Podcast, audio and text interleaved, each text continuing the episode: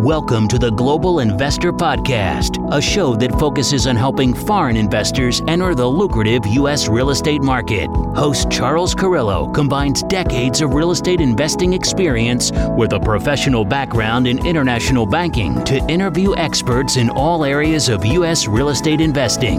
Now, here's your host, Charles Carrillo. Hello, global investor listeners. Before we start today's show, I want to let you know about Beograd Homes in Tyler, Texas. They're offering newly constructed 130 square meter, 1400 square foot homes for 145,000. They are offering financing to U.S. and foreign investors for 30 years at 6% interest with a 30% down payment. If you're interested, please contact beogradhomes.com, spelled B E O G R A D homes.com. Welcome to another episode of the Global Investors Podcast. I'm your host, Charles Carrillo. Today we have Rob Beardsley. Rob oversees acquisitions for Lone Star Capital and has acquired over $100 million of multifamily real estate. He has evaluated thousands of opportunities and published a book on multifamily underwriting. So thanks so much for being on the show, Rob. Yeah, thanks for having me on. So you're you're quite the underwriter for what you're doing with Lone Star, and you also work with raising money for them. Uh, can you kind of go through your background prior to starting to invest in real estate? Yeah, absolutely. So I, I had an interesting path into real estate because I grew up in a real estate family, but my parents, who ran a real estate brokerage firm in Silicon Valley, they pushed me towards tech. You know, growing up in Silicon Valley, seeing all the startups around us, all the you know really prosperous tech companies, they thought that was the dream for me. And, um, you know, so I went to college for computer science and I was studying to, and going down that path. But, uh, you know, sometime around in college, I just circled back to real estate and I was thinking to myself, you know, well, at the end of the day, if I go through this tech route and I make a bunch of money, what am I going to do with it? I've got to invest it. And so I started just looking into, you know, investing and that led me back to real estate and realizing, yeah, real estate is the best path. It's the it's, it's the best way to to create and build upon your wealth. And um, you know, then eventually, just through through more research and um, you know discussions with my family, it just made sense for me to not pursue a, a career in tech and go into real estate. And I started working with my parents, and then, as you know, went out and founded uh, Lone Star Capital shortly thereafter. And um, it's been a great ride ever since. What were your uh, what was your parents? Were they involved with real estate? Because you said you partnered with them. Yeah. So like I said, they they they came from the single family residential single world. Mm-hmm. Yep. So running uh, a residential brokerage firm, as well as doing uh, their own investments, uh, construction, development, rehabs, and things like that. So it's it's it's interesting because it takes somebody younger without those limiting beliefs and a new way to look at the world to be able to say no let's go out there and let's go look at those bigger deals. Let's let's make something bigger happen. And obviously that's the natural transition from single family to multifamily. So they never got involved with multifamily or anything like this? This is all new on your generation? Yeah. Nice nice. Okay so for give us a little background on what lone star is what you guys what's your strategy when you're looking to invest? What are the markets? Kind of like an overview here. Yeah so lone star capital is a uh, owner operator focused on suburban multifamily across Texas. Um, our primary markets are uh, Houston, Dallas, and then secondary markets throughout um, throughout the state. And we do look at some surrounding states. But um, yeah, our, our business plan we have two strategies. One would be we call core plus, which is we're looking for better assets and better locations, and we're looking to hold mm-hmm. those for longer term. And more of the return is generated from current yield or the cash flow. And then our value add strategy is, you know, we're typically looking for deeper value add than the typical deal. You know, we're not looking typically just for the the lipstick value add we call them, where we're just you know doing four thousand dollar interior unit turns and calling it a day. We're really looking to uh, fix issues and and really get paid for that risk. And so we're looking for poor management, down units, um, deferred maintenance, things like that, where we can really come and create outsized value. So that's our two strategies. One is, you know, come in, buy it, fix it, and likely sell it, and the other one is, you know, we believe long term in the in the asset and location, and we and we and we like the cash flow that we're getting from it. Yeah, that's great. I think a lot of syndicators and investors, because there's so much buzz around the value add, they're kind of missing the whole boat on the actual repair and upgrading of the bones of a property and because there's no rent increase there. So it's something that kind of gets patchwork, I think. And when you're looking at a deal years back when I would look for like passive investing in deals, and there was something you always saw. You never saw anybody. Well, I'm like, well, there's nothing here about any of the the true mechanicals or roofs or anything like this. It's just like we're going to do this, but then we're going to put granite in, and that's it's great that you focus on that because that's not something that I think most investors or syndicators are really focused on. Yeah, it's a great point. And I and I wrote an article about this a while ago talking about how everybody's talking about the they want to look at the sexy before and after pictures of the kitchen renovation and you know the new flooring and, and things like that right? And and for people that are, you know visual or not you can just see it and it's so straightforward to be able to picture and understand how you'd be able to charge an extra hundred to two hundred dollars of rent with an upgraded unit right? It, it's a very straightforward business plan that's easy to buy into. What's but when you're separated from the numbers and this we can tie into underwriting you know as somebody who's deep in the numbers when you you can look at a business plan that includes you know the, the granite like as you talked about the granite countertops and and getting a $200 rent premium. But the problem is if you paid up front a four cap eh, you basically you overpaid up front for the opportunity to create the value in the back end you're not really number one you're not being compensated for your risk and number two your returns aren't aren't where you thought they were. Just because you're able to raise rents $200 it doesn't mean that you're actually hitting the return that you're looking for. And then on the flip side it's a lot harder for people to understand how they're actually creating outsized value for doing things like roof repairs or mechanicals or the foundation and uh, and accruing other deferred maintenance because as you said there's no rent increase for that necessarily so and but the but the answer to that is the the way you're creating value in in those circumstances is actually by lowering the risk of the asset and thereby lowering the cap rate in which your asset is valued so you, have actually seen a lot of uh, investors over the over this last cycle. What they what they've done is they'll come in on an untouched property, and they'll completely redo the clubhouse. They'll amenitize the property, dog park, everything. They will, um, uh, you know, cure all deferred maintenance, and then just leave the interiors for the next guy, and they will sell that deal for an extremely low cap rate because the next guy is willing to pay up for the opportunity to complete the programmatic interior value add. So, so that's something a business plan that people overlook, um, but it, it has been very profitable. The other thing too is where we are now with COVID. Um, people aren't going to be getting these rent increases that they previously thought. So now it's like, oh, we'll just hold on and we're going to cash flow it. Well, you also have to do now your hold's going to be longer, and this property you have is also going to be older.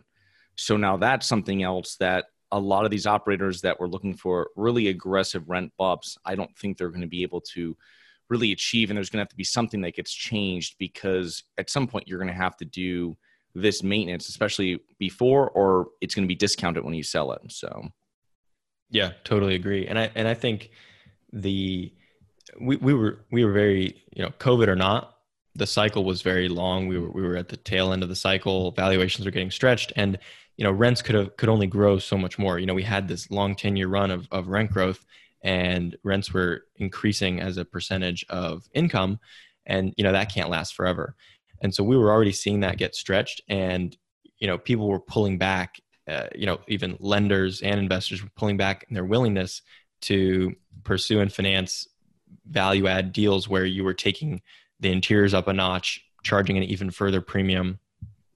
And you know eventually you're starting to get to a level where you're competing with new construction. And that's something you never want to do because new construction will always win right?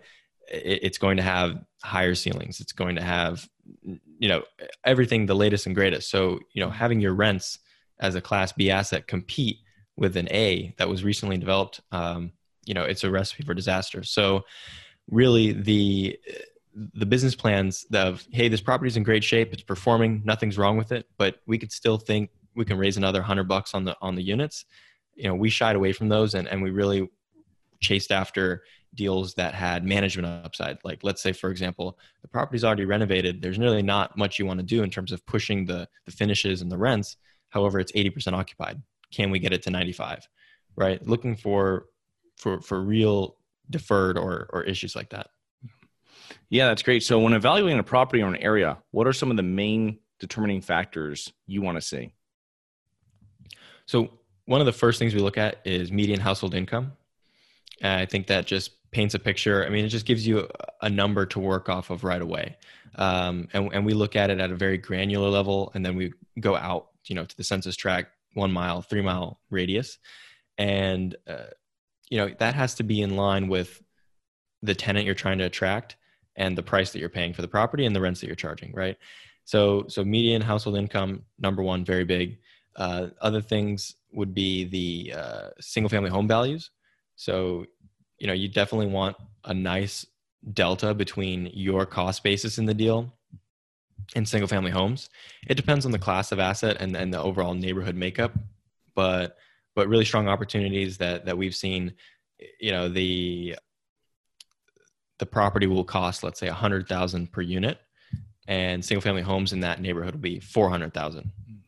So that is is a very you know that makes you feel very safe and comfortable. You're you're less likely to lose residents. Um, you know, to single family unless they they've got a raise and, and they've got the money for a down payment. So so single family home values, median household income, very big uh, in terms of you know market level metrics. Yeah, it's great. That it's not as easy for them to make the jump into that single family house from where they're renting. So you kind of have like a little bit of buffer zone there because that's one of the things too. I've spoken to places, uh, investors before, and they say one of them in particular was saying, you know, we don't go anywhere with uh, you're having a median or a, a medium house uh, price, I guess you would say, that's under 100,000 or under 150,000, which I feel is really low. But if you're buying units 40, 50,000 dollars, it's different. But um, yeah, you really have that um, you have that buffer zone, which makes it, you know, you, you can retain your the renters in that area uh, much easier. Um, so when I speak to underwriters, and I've never spoken to an underwriter that says they have like aggressive underwriting, right? And it's always something funny because I know you guys have different models, which is great because you usually when you talk to underwriters, they have a value add model. There's not a different as you consider core plus. But when you're, what are the rules or principles that you employ to achieve an accurate but conservative underwriting when looking at deals? Yeah. So, yeah, it's a great point, and I think it's a funny thing. It's a joke that you know I've never met an aggressive underwriter, right? Everybody's conservative, but uh, the reality is we're all aggressive underwriters. That's the truth of it, because whoever buys a, a deal, most likely, especially if it's been marketed to any degree, that's the person simply who is willing to pay the most right? And the way that you pay the most is by looking at your numbers and seeing where you get comfortable by pushing and squeezing to be able to come up with that highest valuation possible. So it's a delicate dance of pushing and squeezing, yet not going too far to put yourself at risk of of losses and and severe underperformance. And so I would I would put um, not to get too far off track, but I would put you know risk of loss at a much greater importance than underperformance. You know, I think it's a win if we thought we were going to hit a 16% IRR and we only hit a 14. You know, I consider that a win as opposed to, you know, uh, we squeezed and pushed and, and we went after a more aggressive deal and we thought we could get an 18, but then we ended up losing money. Right. So I think there's a balance of uh, pursuing the right deal on a risk adjusted basis.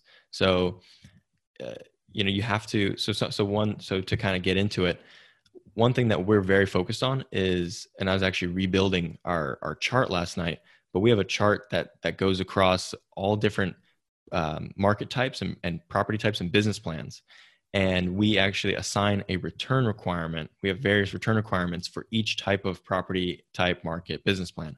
And that way we always know what type of returns we should be seeking given the risk of the asset. So, for example, if we think we're buying in a B location in a major metro and it is a you know modest value add.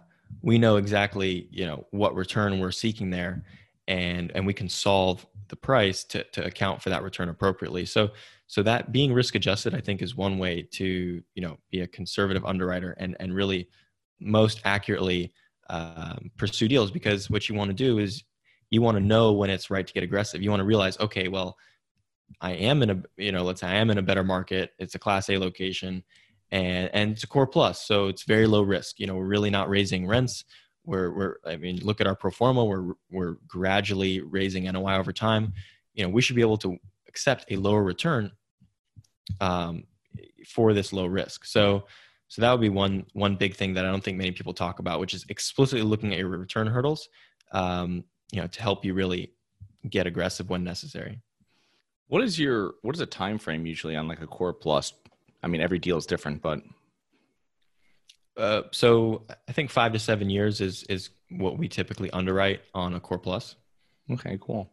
So with the country starting to open up because of COVID, how did your underwriting change when you've been reviewing deals all through the beginning of 2020, mid 2020 now? Yeah, so the biggest change what was the financing. The, the lend, agency lenders were requiring, uh, and they still are, um, reserve holdbacks, uh, which which greatly increased how much equity you needed to bring to the table day one. Um, and then you'd hope that all goes well in your property's performance and you'd be able to have those reserves released roughly after 12 months. So that was something that we had to just factor in and, and be cognizant of. And, and, it, and it does affect your returns, you know, having to, to front cash day one to then get it returned back to you in year two, that, that does create a drag effect on your returns. But uh, uh aside from aside from the debt changing, the way that we adjusted our underwriting for the negative effects of COVID, which I would say, you know, being less willing to pursue um, rent increases and value add, and obviously taking organic rent growth off the table. You know, pre-COVID, we were, you know, rents nationally were growing solidly somewhere around two percent, and you know, looking at NMHC's last report this week, um, you know, rents in May were down, you know, negative 0.1 percent or something like that. So, so uh, what we what we did is we took any rent growth off the table for the first 12 to 24 months. We increased our hold period generally speaking to account for as you said you know early on sometimes you get stuck and you just have to hold a deal for longer because you don't have the opportunity to either implement your business plan or seek an exit because you don't have you know the optimal capital markets environment. So um, you know for those couple factors you know you might have to wait to implement your business plan. You might have to wait to get the best price on a sale. Uh, we, we lengthened our hold period which as you know, when you lengthen your hold period, your IRR typically goes down. Um, you know, you're spreading the value add aspect of the deal over more years, and that's diluting your returns.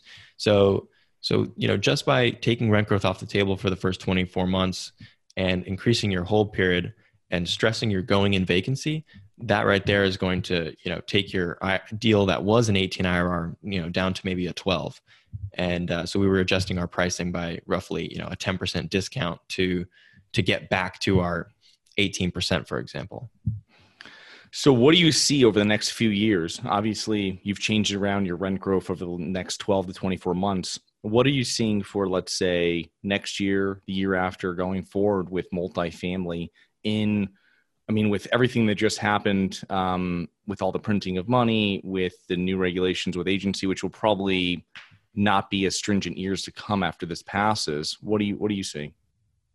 It's it's a really interesting time. I think all in all, people are very bullish about multifamily. The long term demographics are are only improving, and I think uh, so. The going back to how we change our underwriting, if I think if you noticed, there was nothing that we really changed in terms of terminal valuation for example, we didn't increase our exit cap rates thinking, well, the world, you know, the sky is falling and, you know, investors are going to hate multifamily and discount it um, with a higher cap rate. We don't believe that's going to be the case. You know, things are going to get better and, and get back to where they were. So, you know, we're optimistic about the future for multifamily. And in terms of all the money printing that you mentioned, you know, obviously that has to show up eh, as inflation at some point. Uh, we have no idea when, but in, you know, real estate has historically been a strong hedge to inflation. So, um, you know, it's not a multifamily is not a bad place to be, especially with year long leases turning over. You can adjust your rates, you know, with inflation. You know, hotels are the best, right? You have daily changes in your room rates, so that is actually the best inflation hedged real estate asset. Mm-hmm. Um, but you know, multifamily is is pretty strong as well. Yeah, no, that's very interesting. I actually think that um, cap rates are probably going to get compressed with people not wanting to leave money in bank accounts. No, it's always uncertain with the stock market. They can put something that's actually kind of rides off inflation, which is really how real estate works. And I mean, the cost of debt for deals that we did last summer versus what we're doing this summer, are 10, 15% less. We're getting twice as long on the interest only, maybe two years to 40 years. So it's just like, it's it's very friendly for purchasing right now i feel and um, i just we'll see over the next few years how everything works but i think it's going to be always a safe harbor for cash flow which also hedging against the inflation like you were saying yeah i totally agree with you about the debt uh, you know whether we like it or not cap rates are correlated to interest rates mm-hmm. and um, you know loosely some people argue well cap rates interest rates aren't correlated and you know but but the research shows they're about 70% correlated and yeah we've seen a, a big drop in in all-in rates for multifamily financing and and that is going to pull down cap rates i believe in the short run or mm-hmm. you know maybe the medium term but as as i said you know when inflation rears its head uh, cap rates will have to to rise in lockstep to account for inflation yeah, and one thing I just want to say for the listeners is that Rob and I are usually we're talking now about agency debt, which is a million dollars plus in loan amounts. I feel that there might be an issue for commercial banks. I know that's going higher when I talk to people that are looking for loans on less than a million dollars with commercial local commercial banks. It is going up five, 10% on the down payment side and refinancing much more difficult. And there's a lot more hurdles. So we we're talking about larger multifamily, you're going to have a different uh, a different situation and when you're going into dealing with your local bank or credit union. But um, that's we're just uh, when we're talking about that. So, what mistakes do you commonly see other investors make? Yeah, so a, a big one is hard to spot sometimes, but it's being too aggressive in how quickly you're projecting to implement your value add business plan. So people assume that they can get, you know, they can handle all the exterior construction as well as renovate all the interior units, you know, move in better tenants, raise rents, and they can get all that done in the first year. And you'll see, you know, their their simple year by year pro forma it just goes from here and then it just jumps up and and now they're making money. So I think uh, you know being more conservative and more honest, uh, thinking through how long it's actually going to take for you to to achieve your business plan is um, is, is something that is a, a common mistake. And I think one of the reasons for that is not too many models I see have a uh, very straightforward stabilization timeline input, and that was and that was something that I spent a lot of time thinking about and and and building and rebuilding while I was um, building my underwriting model because I just felt that this is the most complex and subjective part of the underwriting. You know, everything else pretty straightforward. There's some leeway here and there, but the the thing that you see models differ the most in in the way that they stabilize and the way that they get from point A to point B essentially. And um, so so just to run through it really quickly, the way that I uh, built our stabilization is we take the in place numbers of you know rents are here for example they're nine hundred dollars, and the way that I set it up is it's a if, if our in place rents are nine hundred dollars and our pro forma rents are thousand um, dollars, it'll linearly move towards the stabilization number across the amount of months that you input. So let's say I input mm. 10 months to get from $900 to $1,000. Um, you know, my rents will just slowly inch up by $10 every month until it, it reaches a thousand.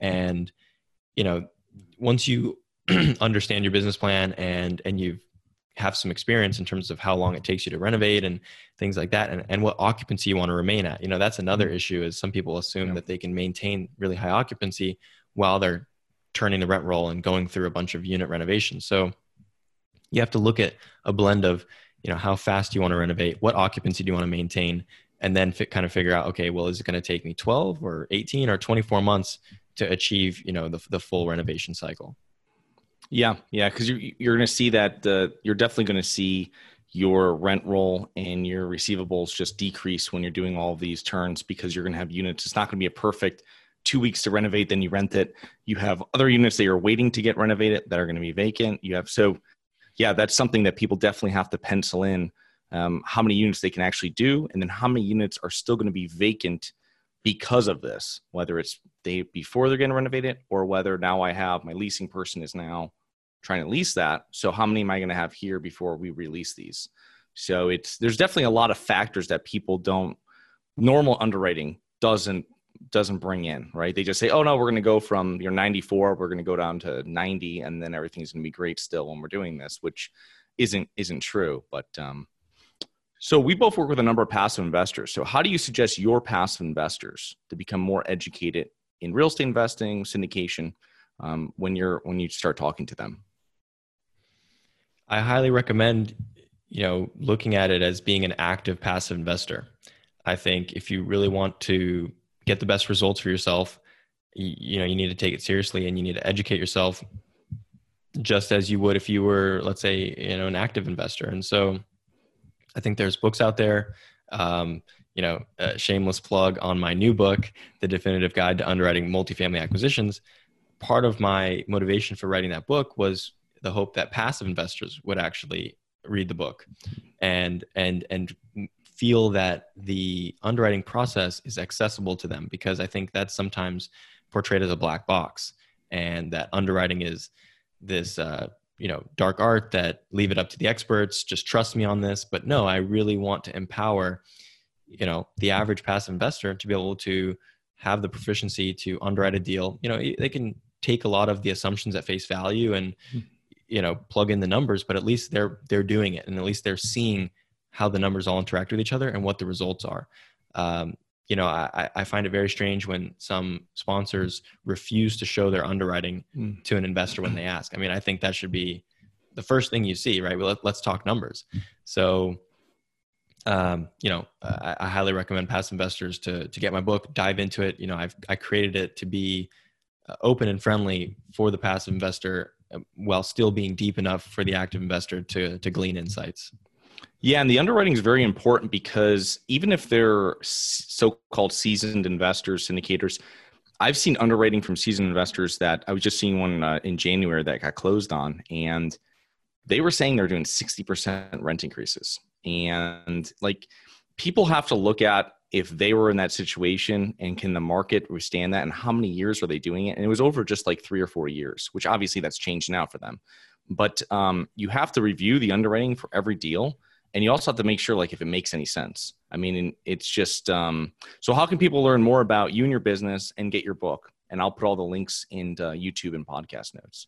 Yeah i really appreciate that. So to find out more about us you can go to lonestarcapgroup.com there you can check out um, you know the book uh, my newsletter as well as some other you know, articles and insights and find out more about our business if you want to reach out to me directly, you can do so by emailing rob at lonestarcapgroup.com. You know, happy to uh, you know answer any questions or, or get in touch further. Okay, awesome, Rob. Thank you very much for coming on, and have a great rest of your week. Thanks so much. Thanks.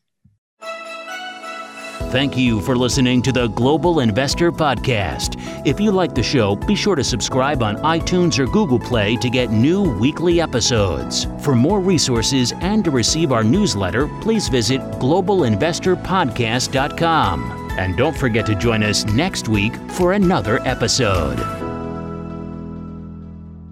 Nothing in this episode should be considered specific, personal, or professional advice. Any investment opportunities mentioned on this podcast are limited to accredited investors. Any investments will only be made with proper disclosure, subscription documentation, and are subject to all applicable laws. Please consult an appropriate tax, legal, real estate, financial, or business professional for individualized advice. Opinions of guests are their own. Information is not guaranteed. All investment strategies have the potential for profit or loss. The host is operating on behalf of Harborside Partners Incorporated exclusively.